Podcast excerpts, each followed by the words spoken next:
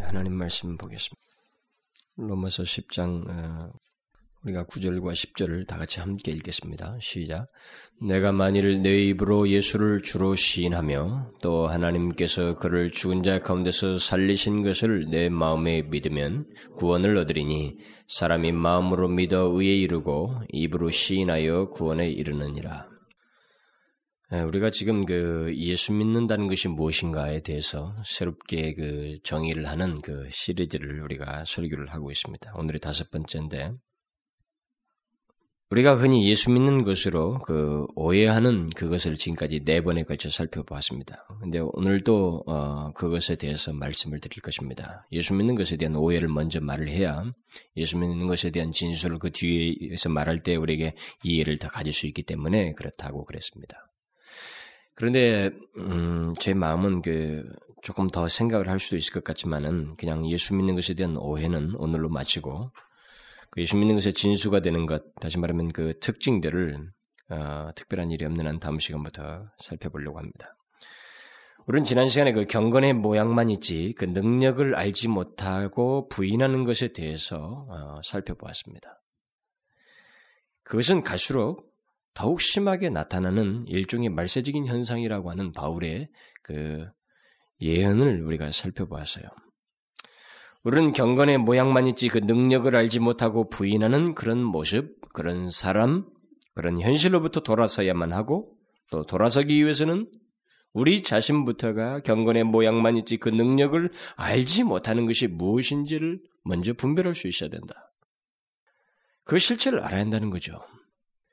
실제로 우리는 다 안다고 생각하지만 실, 그렇지가 않단 말이에요.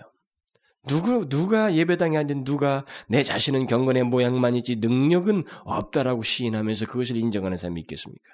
우리는 그렇게 하지 않습니다. 그러나 사도 바울은 분명히 그런 실체가 있다라는 것이죠. 예수 믿는 사람들, 교회의 이 그룹 안에서는 그런 사람들이 얼마든지 있을 수 있다는 것을 말하고 있다 이 말입니다. 그래서 우리는 실제 내 자신이 아니라고 하는 생각보다는 그런 실체가 무엇인지를 알므로 인해서 돌아서야 된다. 그게 유일한 살 길이란 말이죠. 특별히 우리는 그런 영적 현실이 세월이 지나갈수록 더욱 심해지고 하나의 흐름처럼 나타날 것을 바울이 예언적으로 말했다는 것을 기억해야 됩니다. 그 말은 우리들이 경건의 모양만 있지 그 능력을 알지 못하는 어떤 흐름 속에서 예수를 믿는 것이 바로 이런 것이다라고 우리가 쉽게 분위기 속에서 동조하면서 안주하고 그렇게 예수를 믿을 수 있다는 거예요. 예수 믿는 것은 응? 적절하게 경건의 모양만 갖추고 이렇게 교회당 왔다 갔다 하는 것이 예수 믿는 것이라고 스스로 판단하고 거기 안주할 수 있다 이 말입니다. 그게 결국 말세적인 하나의 증세로서 바울이 얘기하고 있다는 거죠. 그러므로 우리가 우리 자신뿐만 아니라 우리들의 교회 심지어 오는 세대 속에서 분별해야 할 것이 있다면 그것은 경건의 모양만을 보고 예수를 믿는 것이에요. 그걸 우리가 분별해야 됩니다. 우리가 무슨 다른 사람에게서 찾을 것이 아니라 우리 자신에게서 그걸 분별해야 됩니다. 경건의 모양만을 보고 그것만을 내 몸속에 나의 이 외면에 갖추고 예수를 어, 믿는 것, 그걸 가리켜 그냥 예수 믿는다고 스스로 아, 자위하면서 이렇게 지내는 것, 이것을 우리가 굉장히 심각하게 경계하고 분별해야 됩니다. 성경은 이렇게 넌지시 그냥 얘기거리로 하지 않습니다. 아주 사실을 예언한 거예요. 반드시 있을 것이고 그 실체는 있다는 것입니다. 그리고 그것은 구별돼야 된다고 하는 면에서 성경이 말하고 있기 때문에 우리는 그것을 분별해야 됩니다. 그것은 예수 믿는 게 아닙니다.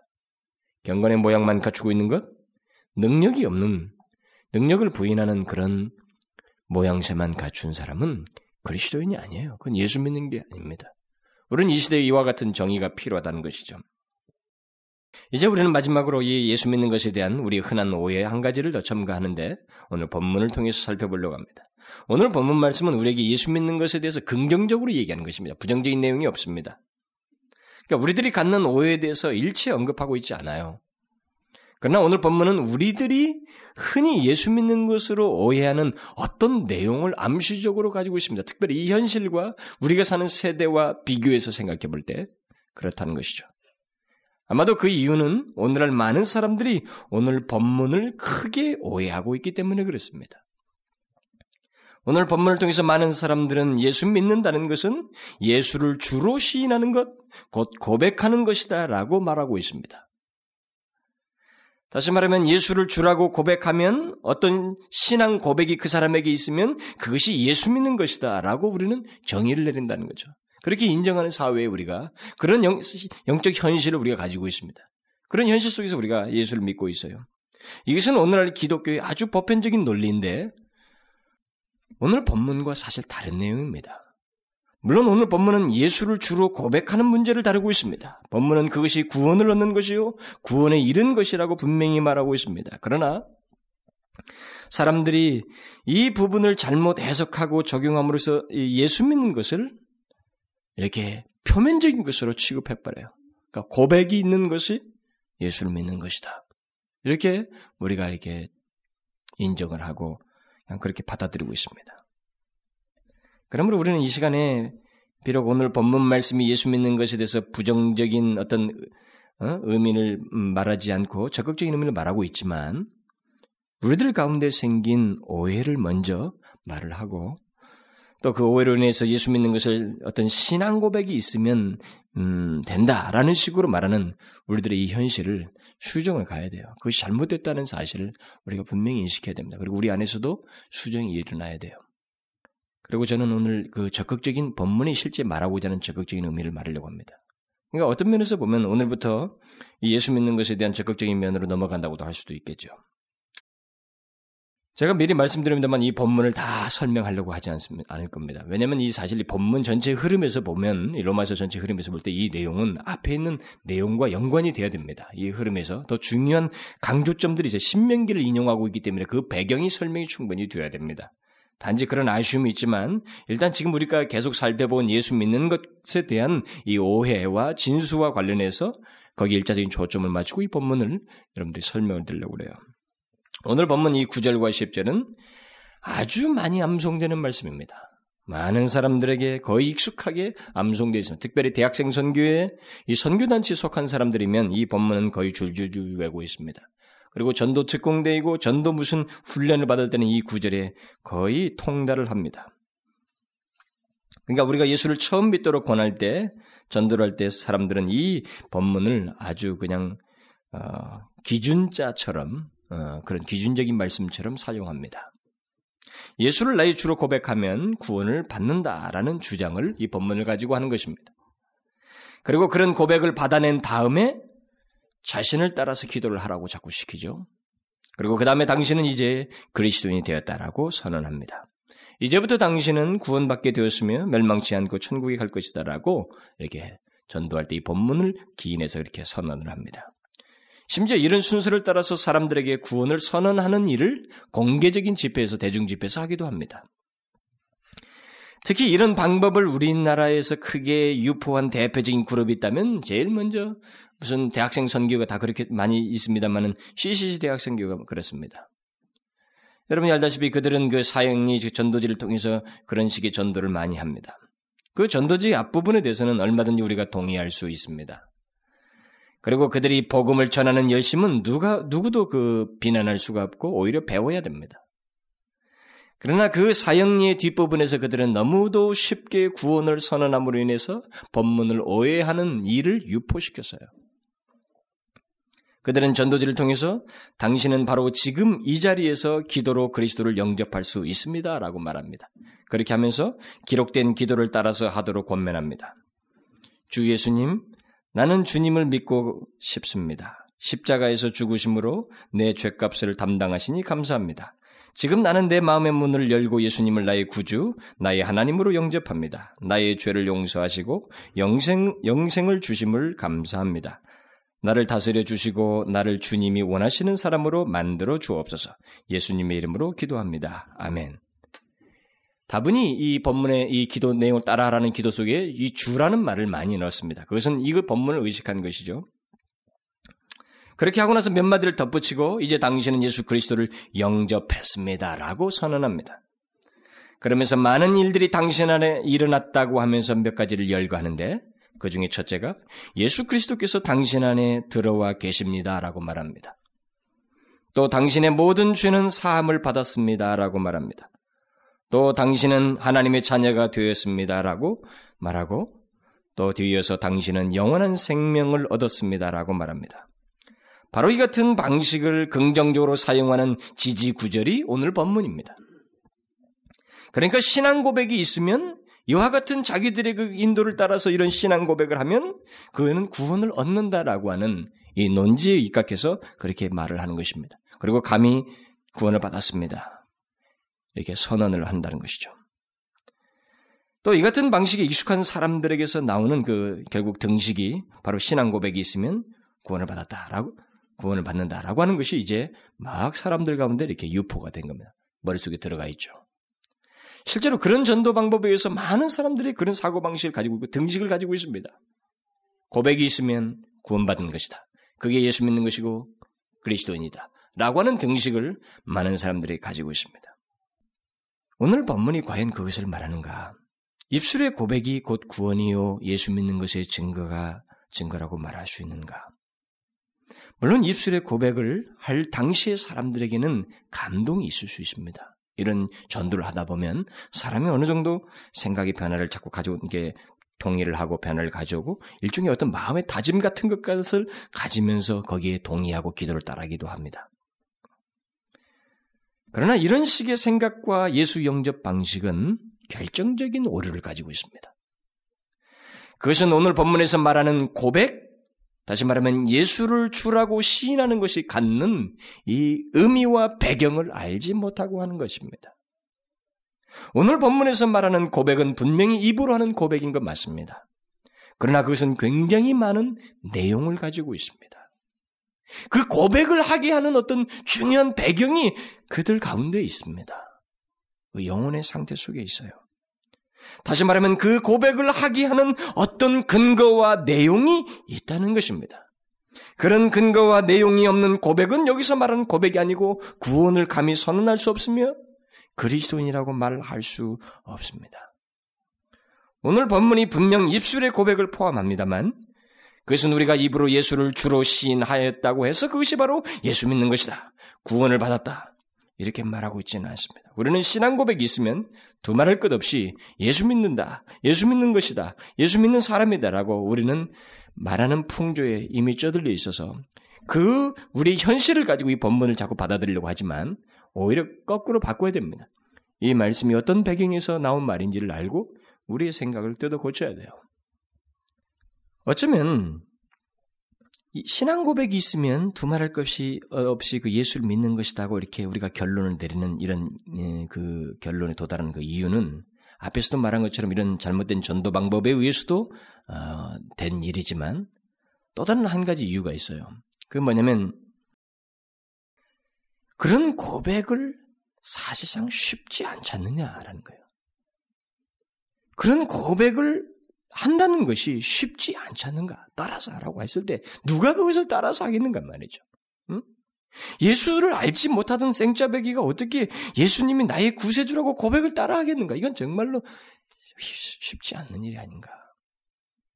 그리고 한 걸음 더 나가서 설사 교회를 오래 다녔다 해도 사람들 앞에서 자신을 예수 믿는 사람이라고 고백하는 것이 그렇게 쉬운가? 흔한가?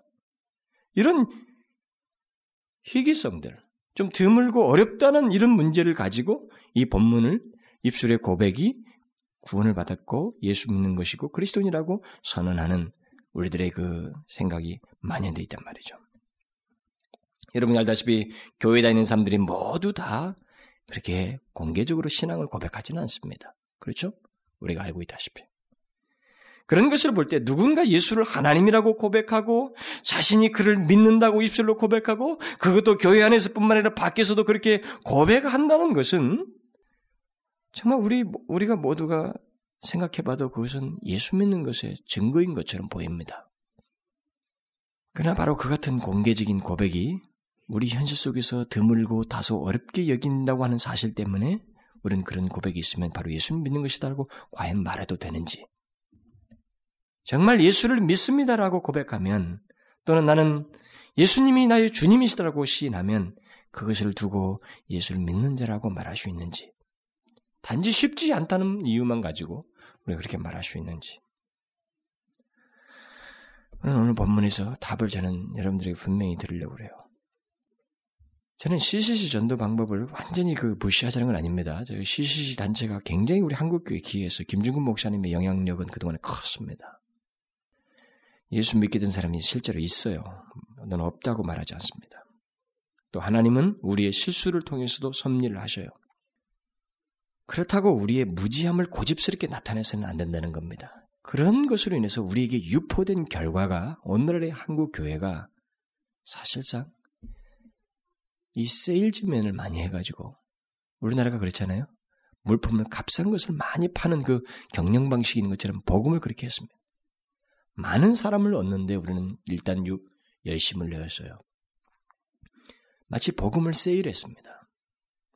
쉬운 고백에 예수 믿는다는 말을 쉽게 선언했습니다. 그는 그 고백 안에서 무엇인가 그 끌리는 것이 있어서 거기에 와서 하나님 앞에 결정적인 회심과 주님에 대한 인격적인 만남이 없이도 계속 모양새를 경건의 모양새를 갖추고 교회 안에서 세월을 흘러왔습니다. 교회 안에서 유력자까지 되는 거죠. 그런 많은 유력자들이 지금 그렇게 해서 예수 믿은 사람들이 교회 안에 많이 채워져 있지만 우리가 가지고 있는 현실은 예수 믿는 것이 무엇인가라고 했을 때 이 질문에 정확한 답을 많은 사람들이 얻지 못하는 그런 영적 낮은 상태를 가지고 있습니다. 그렇죠? 이것은 설사 우리 예수 믿는 사람들의 얘기뿐만 아니라 예수 믿지 않는 사람도 답을 못 찾습니다. 하나님을 믿는 신을 믿는 사람의 생기를 저들에게서 볼 수가 없다라고 하는 것이 그들의 판단이에요. 그들이 빈정돼서도 할 수 있겠지만 그러나 한두 사람에게 아니라 쉼없이 들려오는 소리입니다. 결국 우리는 세일을 한 그 결과에서 그 무지함에 인해서 그 나타난 많은 그 결과를 현재 보고 있어요. 교회 안에는 수많은 사람들이 그냥 예배당을 오고 하지만 삶이 이중적이고 그들은 예수 믿는 것의 진술을 사회와 현실 속에서 그들의 삶 속에 드러내지 않고 있습니다. 그게 다 뭡니까? 그 사람들은 분명 다 예수를 주로 고백하는 사람들입니다. 고백하는데 그런 현실이 있어요. 예수를 믿는다고 다 고백했던 사람들입니다. 그리고 세례를 다 받았어요.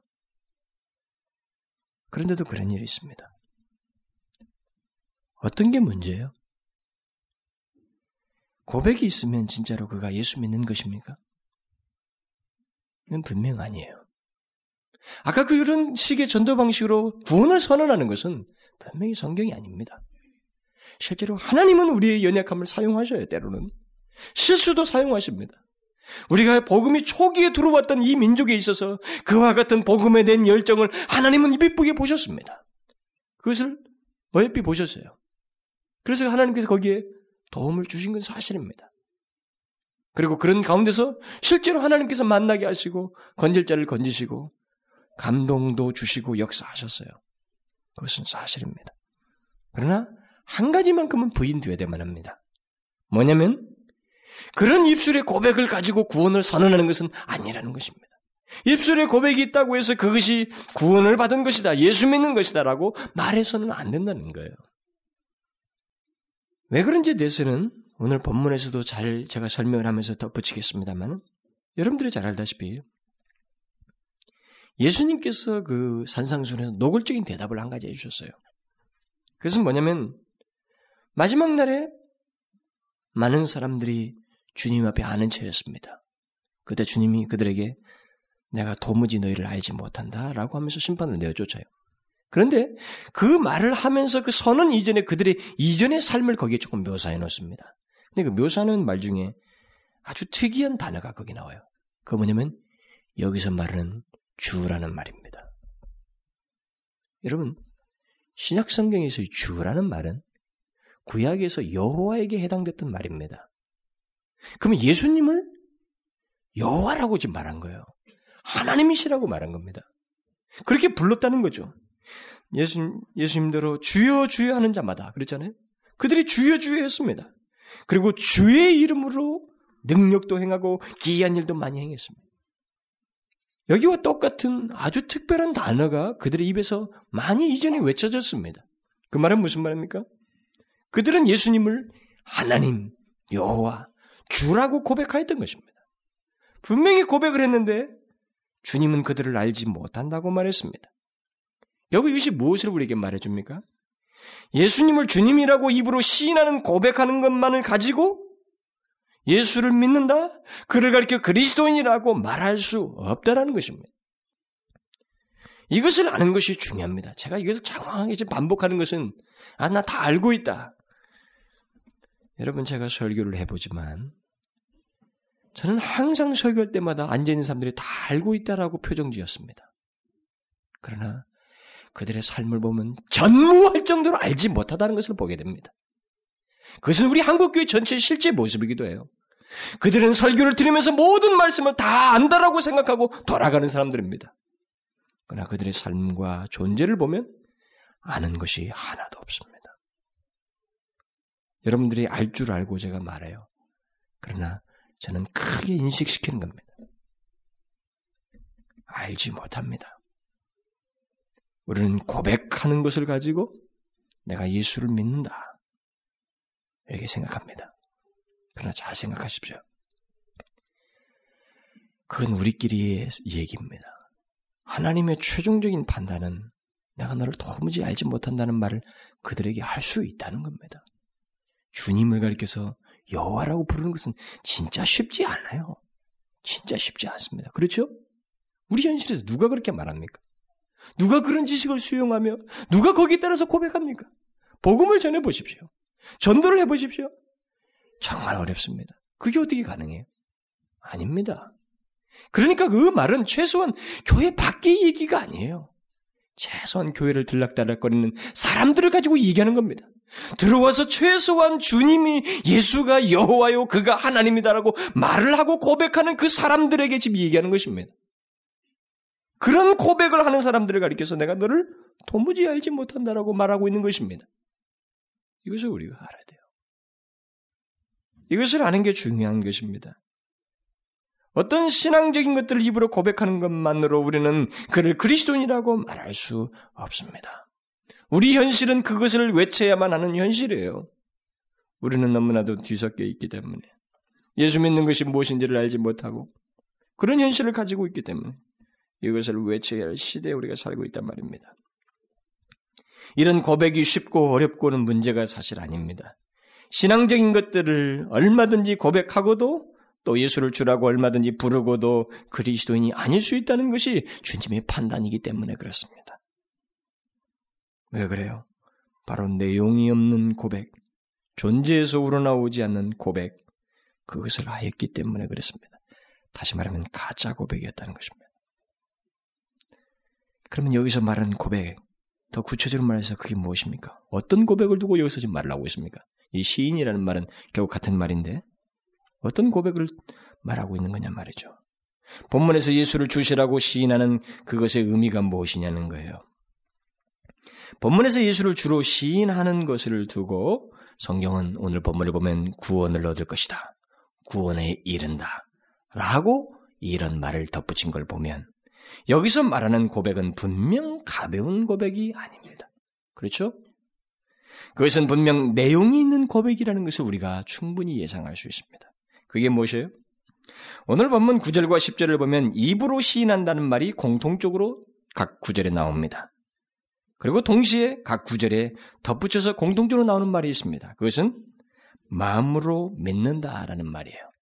그 시인과 관련해서 고백과 관련해서 마음으로 믿는다라는 말이 공통적으로 각 구절에 나오고 있습니다. 구절에서는 입술로 시인하는 것이 마음으로 믿는 것보다 앞서서 나옵니다. 그리고 10절에서는 그 순서가 바뀌어서 나옵니다. 어떤 사람들은 구절에 기록된 그 순서 때문에 입술에 고백이 있으면 그것이 마음으로 믿게 되어서 구원을 얻는 것이다라고 말하기도 합니다. 그러나 구절의 순서는 바울이 인용하고 있는 성경 구절이 있습니다. 신명기 30장이에요. 그 구절에 나오는 순서에 따라서 했을 뿐입니다.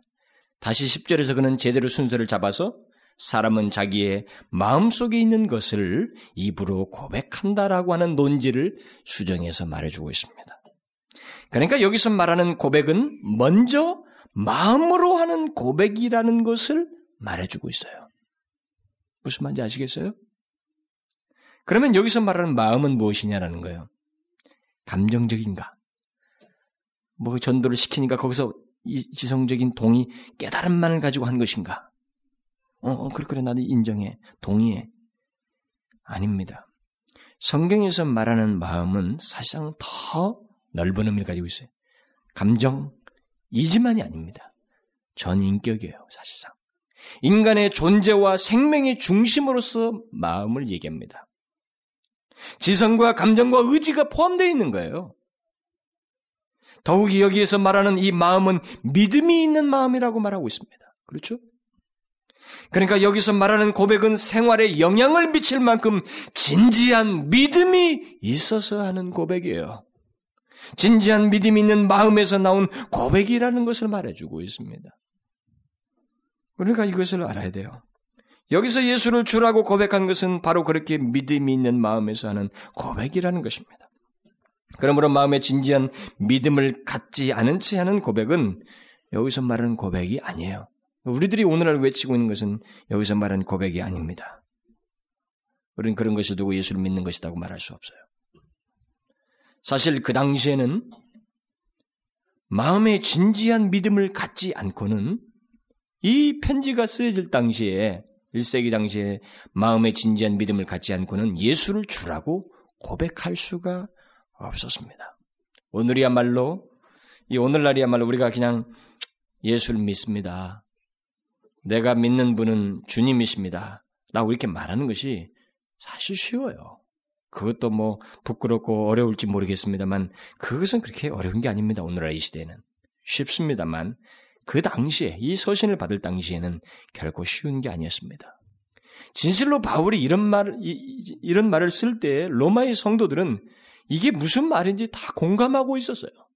얼마나 이 마음으로 믿어서 고백한다고 하는 것이 무엇을 의미하는지 그들이 깊이 공감하고 있었습니다.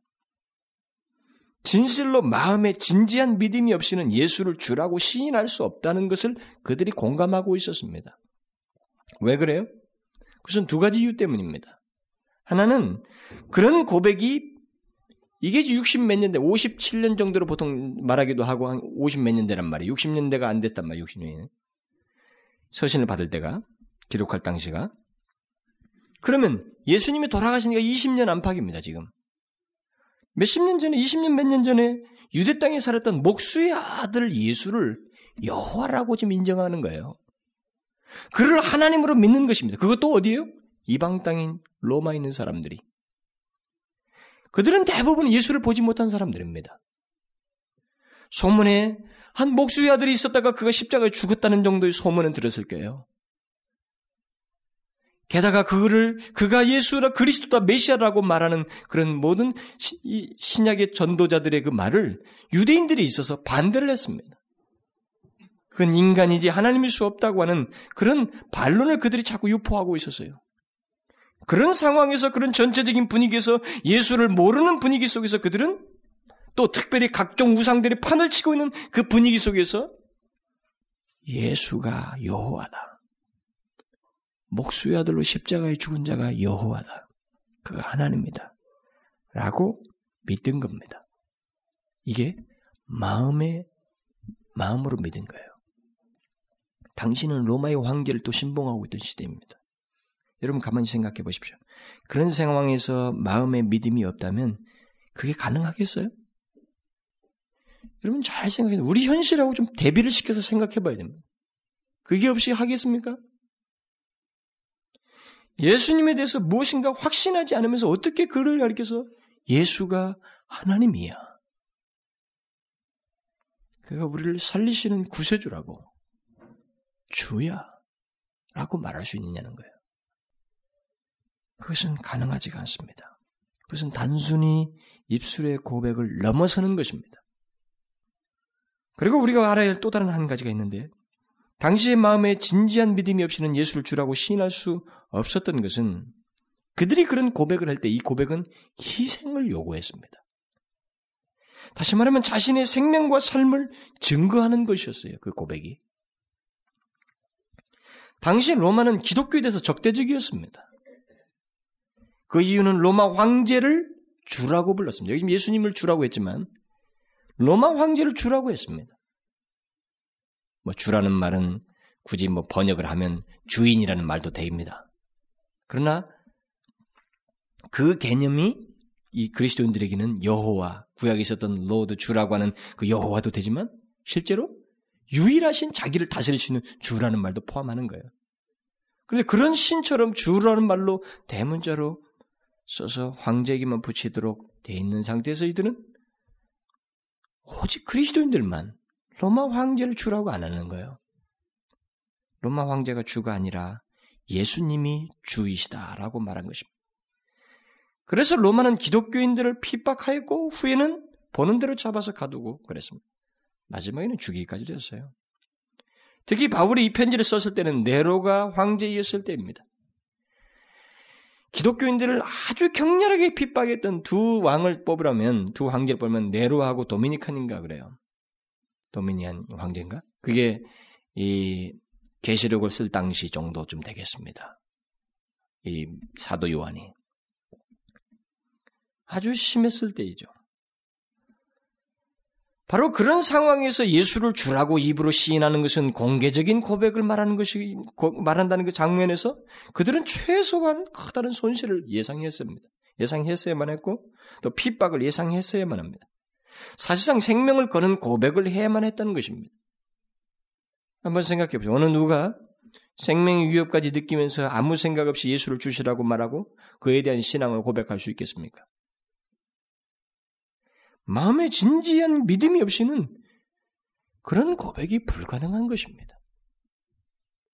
나중에 AD 90년에 이르러서는 이것이 극심해져 가지고 사람들에게 로마 황제 그 시저에게 시저가 주이다라고 사람들이 나와서 말하게 하는 겁니다. 그것에 따라서 도장을 찍어주는 거예요. 그 이마에 뭐 인을 찍다도 거의 같은 맥락이에요. 결국 로마에 나온 어, 저기 계시록에 나오는 게 그것에 따라서 도장을 찍는 거죠.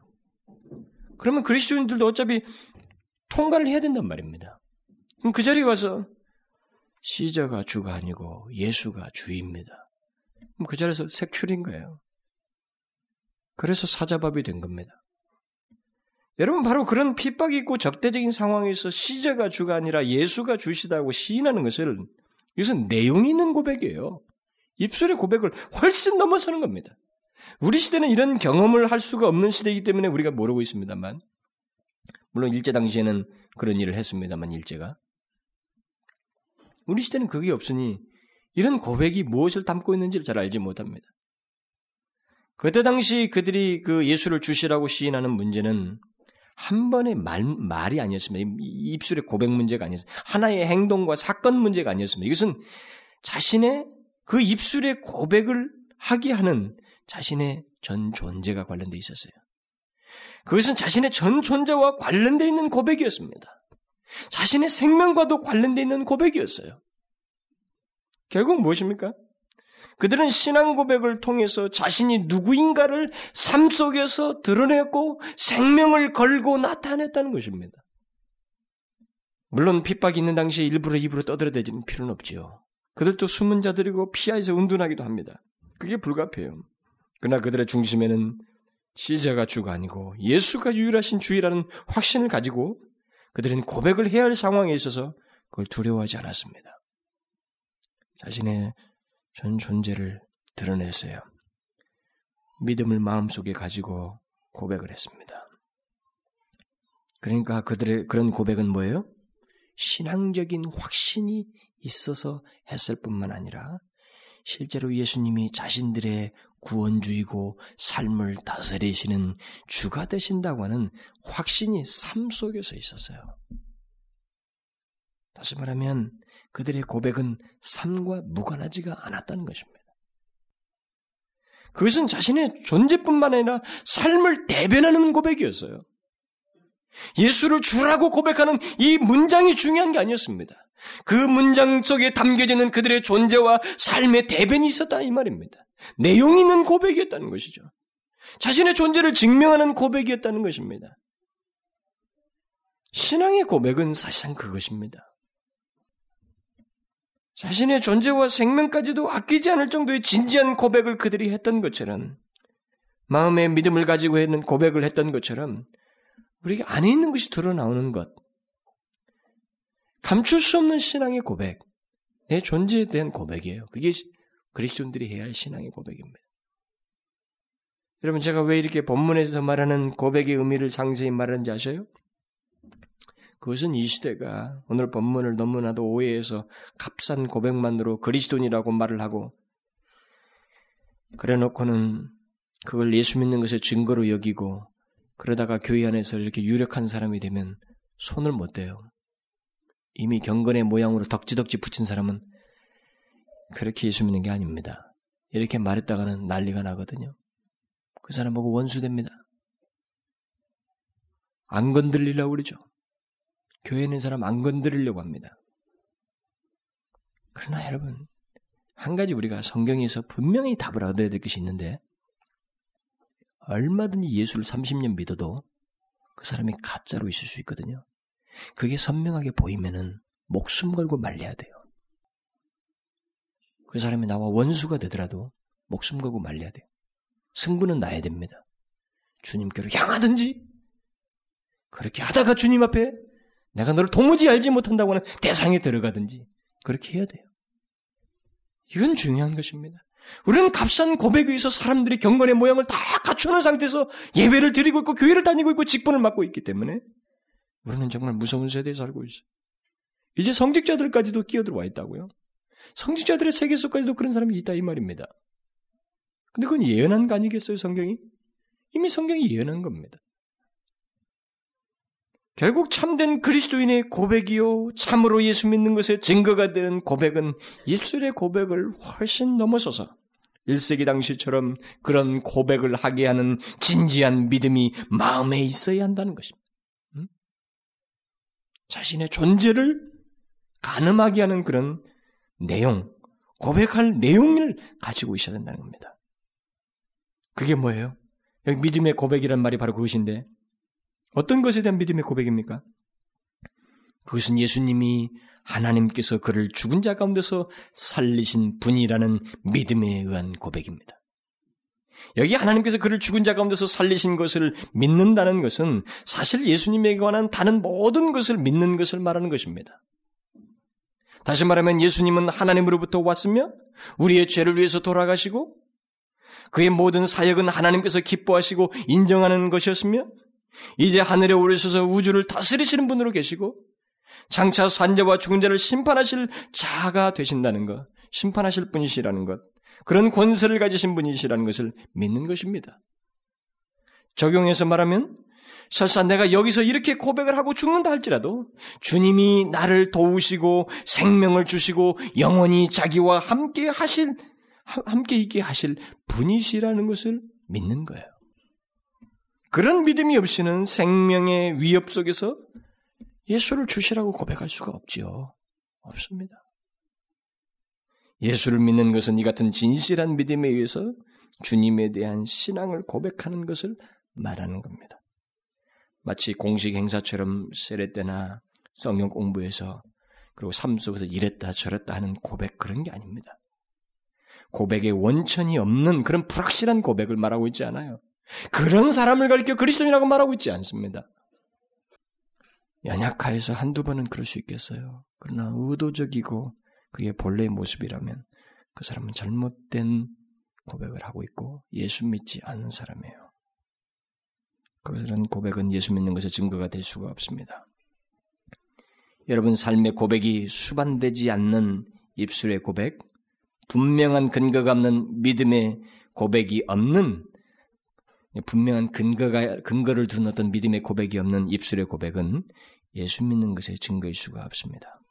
그리스도인의 고백은 삶에 영향을 미치는 근거 있는 고백이에요. 분명한 믿음에 기초한 고백입니다.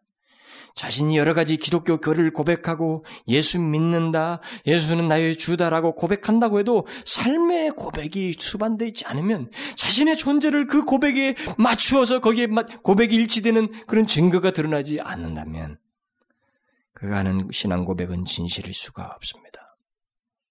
그렇게 볼 때 오늘날 우리 한국 교회 천만 명은 허수입니다. 허수 실수가 아니에요. 저는 그렇게 믿습니다. 숫자가 허수예요. 오늘 본문은 역동적인 삶의 고백을 배경으로 하고 있습니다. 그리고 진실한 믿음은 반드시 고백을 수반하게 되어 있다는 것을 말해주고 있어요. 바울은 오늘 본문에서 주님에 대한 신앙을 고백하는 것이 믿는 것 못지않게 구원의 한 내용이 된다고 하는 놀라운 사실을 우리에게 말해주고 있습니다. 이 말은 다르게 말하면 주님을 고백하지 않는 곳에는 결국 신앙이 있을 수 없다는 거예요. 그 사람이 그렇게 삶으로 고백을 못하는 사람이라면 입술에 고백 못지않게 그 사람에게는 신앙이 없다라는 것을 말해준다라는 것입니다. 신앙이 있으면 고백이 있고 고백이 없다면 그곳에는 신앙이 없는 것이 된다 이 말입니다. 그래서 어떤 한 주석가는 이렇게 말했습니다. 신앙을 고백하지 않는 사람은 신앙에 대한 반대를 고백하는 것이다. 여러분 이게 무슨 말인지 아시겠어요? 마음속에 있는 참된 느낌이 생활 속에서 표현되듯이 만일 삶을 통해서 주님에 대한 무관심을 고백하는 자는 실상 주님을 믿지 않는 자요. 주님을 부인하는 자다라는 것입니다. 반대로 진정한 고백은 자신의 존재와 삶 속에서 그 고백의 진실함을 나타내게 되어 있다는 것입니다. 여러분, 교회 안에 있는 사람은 거의 모두가 신앙을 고백하는 사람입니다. 최소한 찬송가 가사를 따라서 하다 보면 그들은 하나님, 예수 그리스도에 대한 주 되심을 고백하고 어떤 신앙의 항목들을 고백하게 됩니다. 그러나 우리는 오늘 본문에서 그것만으로 또 교회 안에서 고백하는 것만으로 예수를 믿는다라고 말할 수 없다라는 거예요. 다른 말로 바꿔볼까요? 얼마든지 교회 안에서 찬송도 잘하고 신앙 고백도 잘하고 성경 지식에 능통해도 그리스도인이 아닐 수 있다 이 말입니다. 그게 예수 믿는 것이 전부가 아닐 수 있다라는 거죠. 그것은 반드시 내용을 가지고 있어야 된다. 그런 고백을 하게 하는 내용을 가지고 있어야 한다. 믿음. 마음에 믿음이 있어서 주님에 대한 분명한 믿음이 있어서 하는 고백이어야 된다. 진실로 예수를 믿는 것은 입으로 시인하는 것의 진실함을 삶으로까지 나타내는 것을 말한다는 것입니다. 여러분, 예수 그리스도께서 우리의 죄를 사하시고 다시 살아나신 분이시라는 것을 믿고 그가 바로 그런 하나님이시라는 것을 여러분이 진실로 믿으셔요. 또 여러분들을 살리실 것을 다시 살리실 것을 살리시는 그런 주 되시는 분이라는 것을 믿느냐는 거예요. 만일 믿는다면 입술의 고백만으로는 그 믿음을 나타낼 수 없습니다. 삶의 고백. 1세기 성도들처럼 손해와 위협과 핍박이 온다 할지라도 삶의 고백을 하지 않을 수 없다는 거예요. 왜 그렇겠어요? 우리는 더 중하고 영원한 하나님, 그로부터 얻을 것이 있고 그의 나라가 있기 때문에 그렇습니다. 어떻게 그렇게 고백을 하면서 죽을 수 있겠어요? 손실을 볼 수 있겠습니까? 그것은 내용이 있어서 그렇고 소망이 있어서 그래요. 그러니까 믿음이 진실하다는 것을 그렇게 보이는 것입니다. 우리 시대에 입술의 고백이 남발되어 있지만 값싼 고백이 너무 많아요. 값싼 신앙의 고백이다. 저는 조심스럽게나마 그런 말을 하고 싶습니다만 제가 보기로는 제 개인적인 그런 깨우침으로는 우리 한국의 이 영적 현실은 곱비 풀린 망아지와 똑같습니다. 너무 거대한 조직, 그는 어디서부터 손을 댈 수 없는 그냥 이 분위기 그대로 더 절벽을 향해서 내리 달릴 뿐이지 스톱시킬 수 있는 힘이 우리 쪽에는 하나도 없어요. 하나도 없다고 여기질 만큼 우리는 거대한 구렁이 큰 눈덩어리처럼 큰 눈덩어리가 그냥 내려 달리고 있는 것 같아. 그 정도로 우리는 예수 믿는 것도 알지 못하고 그냥 모양새만 갖춘 채 계속 부패와 그리스도인답지 못하고 교회답지 못한 현실을 계속 내리달리고 있습니다. 그게 어디서 나타나는 줄 알아요? 1차적으로는 교회 안에서 나타납니다. 그 다음에 신학교에서 나타나요. 그리고 목사들의 세계에서도 나타납니다. 저는 정말 도시락 싸고 말리고 싶은 사람이 신학교 가는 걸 봤어요.